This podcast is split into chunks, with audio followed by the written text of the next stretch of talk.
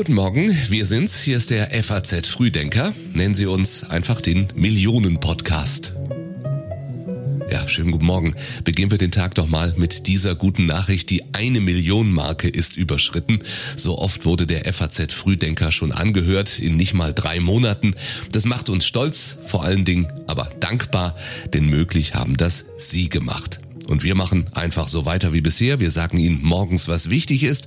Heute geht es darum, Kanzler Scholz gibt eine Erklärung vor dem EU-Gipfel ab. Moskau droht Litauen. Wir fragen, ob die FDP ein Machtwort zum Corona-Kurs braucht. Und doch noch eine gute Nachricht. Campino wird 60. Dazu gleich mehr. Hier noch die Schlagzeilen der Nacht. Der ukrainische Präsident Zelensky fordert weitere Sanktionen gegen Russland. Im Osten der Ukraine gehen die Gefechte weiter. Zum Teil droht die Einkesselung ukrainischer Truppen.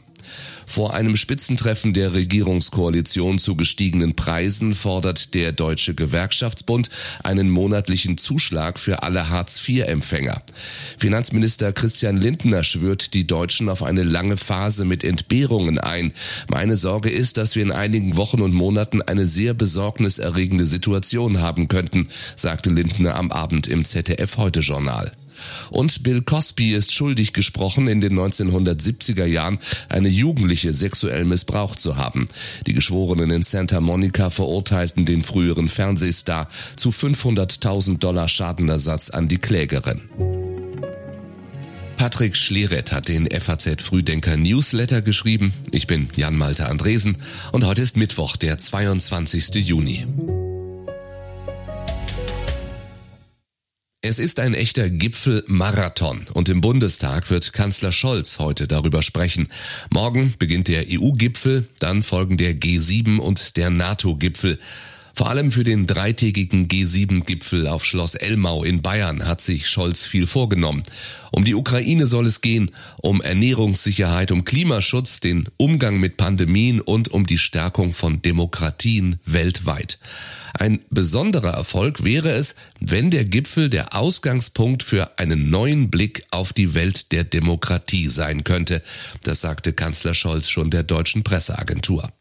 Vor seiner heutigen Regierungserklärung hat der SPD-Vorsitzende Lars Klingbeil gestern auf einem Kongress zur Zeitenwende in Berlin gesprochen.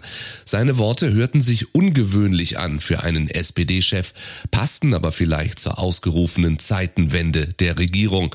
Deutschland muss den Anspruch einer Führungsmacht haben, forderte Klingbeil. Und insgesamt bleibt es für mich enorm wichtig, dass wir als Westen eng zusammenstehen. Ein starkes Europa als Kern in einem engen Schulterschluss mit den USA, dem Vereinigten Königreich, Australien, Japan und anderen. Es darf keinen Zweifel geben, dass wir als Westen zusammenstehen. Europa muss die Hausaufgaben machen und unser Anspruch ist es, dass wir das attraktivste Zentrum der Welt sind. Knapp vier Monate nach Kriegsbeginn hat die Bundesregierung erstmals alle Waffenlieferungen an die Ukraine offengelegt. Damit passe man sich der Praxis der Verbündeten an, hieß es zur Begründung. Die Liste ist nun auf der Internetseite der Bundesregierung zu finden. Bisher war sie nur für Abgeordnete in der Geheimschutzstelle des Bundestags einsehbar. Unterdessen sind die ersten schweren Artilleriegeschütze aus Deutschland in der Ukraine eingetroffen. Der ukrainische Verteidigungsminister Minister Resnikow bedankte sich auf Twitter bei Bundesverteidigungsministerin Lamprecht für die Lieferung der Panzerhaubitzen 2000. Moskau warnt Litauen vor schwerwiegenden Folgen. Unter Berufung auf EU-Sanktionen beschränkt das Land derzeit den Frachtverkehr zwischen dem russischen Kernland und seiner Exklave Kaliningrad. Moskaus Drohung in Richtung Litauen nun war unmissverständlich. Russland wird auf solche feindseligen Aktionen natürlich reagieren, sagte der Chef des russischen Nationalen Sicherheitsrats. Er kündigte Vergeltungsmaßnahmen mit, Zitat, schwerwiegenden negativen Folgen für die Bevölkerung in Litauen an. Zitat Ende. CDU-Chef Friedrich Merz bezeichnete das litauische Vorgehen innerhalb des bestehenden Sanktionsregimes, wie er sagt, als richtig. Er könne nur hoffen, dass die russische Seite genug Respekt hat, auch vor dem Abschreckungspotenzial, das es dort durch die NATO unter Beteiligung auch deutscher Streitkräfte gibt. Auch den Antrag in der russischen Duma, das Dekret über die Anerkennung der staatlichen Eigenständigkeit Litauens zurückzunehmen, kritisierte Merz. Das ist eine weitere Eskalation, die von Russland ausgeht und die jetzt erstmalig unmittelbar NATO-Gebiet betrifft, sagte er. Auch bei der internationalen Luft- und Raumfahrtausstellung steht der Ukraine-Krieg im Fokus. Eröffnet wird sie heute im brandenburgischen Schönefeld. Rund 550 Aussteller präsentieren sich. Die Branche hat dabei auch die geplanten zusätzlichen Militärausgaben Deutschlands von 100 Milliarden Euro im Blick. Airbus etwa sieht in Schönefeld gute Perspektiven für seinen Großraumtransporter Beluga und präsentiert unter anderem auch seinen Kampfjet Eurofighter. Rüstungschef Michael Schöllhorn bremste jedoch die Erwartungen an das 100 Milliarden Euro Paket. Wenn man den ganzen Sofortbedarf von persönlicher Ausrüstung bis zur Munition und so weiter abzieht, dann sind schon mal 40 Milliarden fast weg, inklusive Mehrwertsteuer, sagte er der DPA. Der Rest des Geldes gehe dann im Wesentlichen an die Großprojekte, über die wir seit Jahren schon sprechen. Und der Airbus-Rüstungschef machte klar, dass die Engpässe in den Lieferketten auch zunehmend für die Flugzeugbauer zum Problem werden. Vor dem Ukraine-Krieg habe der Chipmangel eher die Automobilindustrie betroffen, mittlerweile allerdings auch die großen Zulieferer der Luftfahrtindustrie. Braucht die FDP ein Machtwort zum Corona-Kurs? Erste Konflikte in der Ampelkoalition zur Pandemiebekämpfung sind schon absehbar, wohl auch auf der heutigen Gesundheitsministerkonferenz von Bund und Ländern in Magdeburg.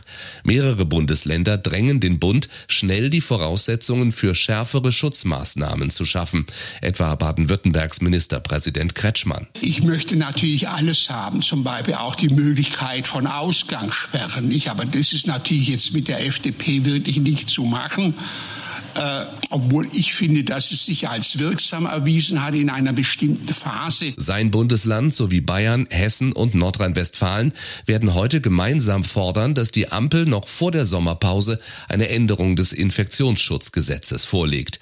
Davon lässt sich der Kanzler Olaf Scholz nicht drängen. Das wird, glaube ich, ganz unaufgeregt diesmal verlaufen und wir wollen auch so schnell fertig sein, dass die Gesetze zum 23. September alle längst beschlossen sind, wenn die gegenwärtigen gesetzlichen Regelungen Verhandlungen auslaufen. Erste Konflikte in der Ampelkoalition sind schon absehbar.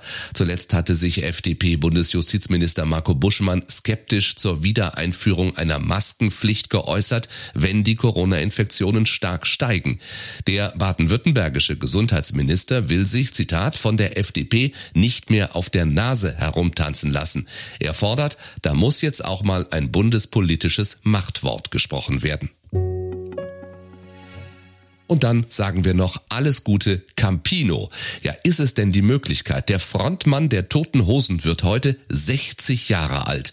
Keine Feierexzesse, nur einen Piccolo soll es für den Punksänger geben, sonst steht die Tour im Vordergrund. Wie es ist, wenn man sich dem Punk einer Jugendkultur verschrieben hat, aber plötzlich alt wird, diese Frage hat Campino schon häufig gestellt bekommen und vor ein paar Jahren hat er sie so beantwortet. Toten Hosen haben schon äh, den Vorteil, dass wir ja gewiss gewissermaßen antizyklisch leben und mit 20 viel fertiger waren als heute, weil wir entsprechende Substanzen uns bis zum Abwinken eingeflötet haben. Das brauchen wir heute nicht mehr.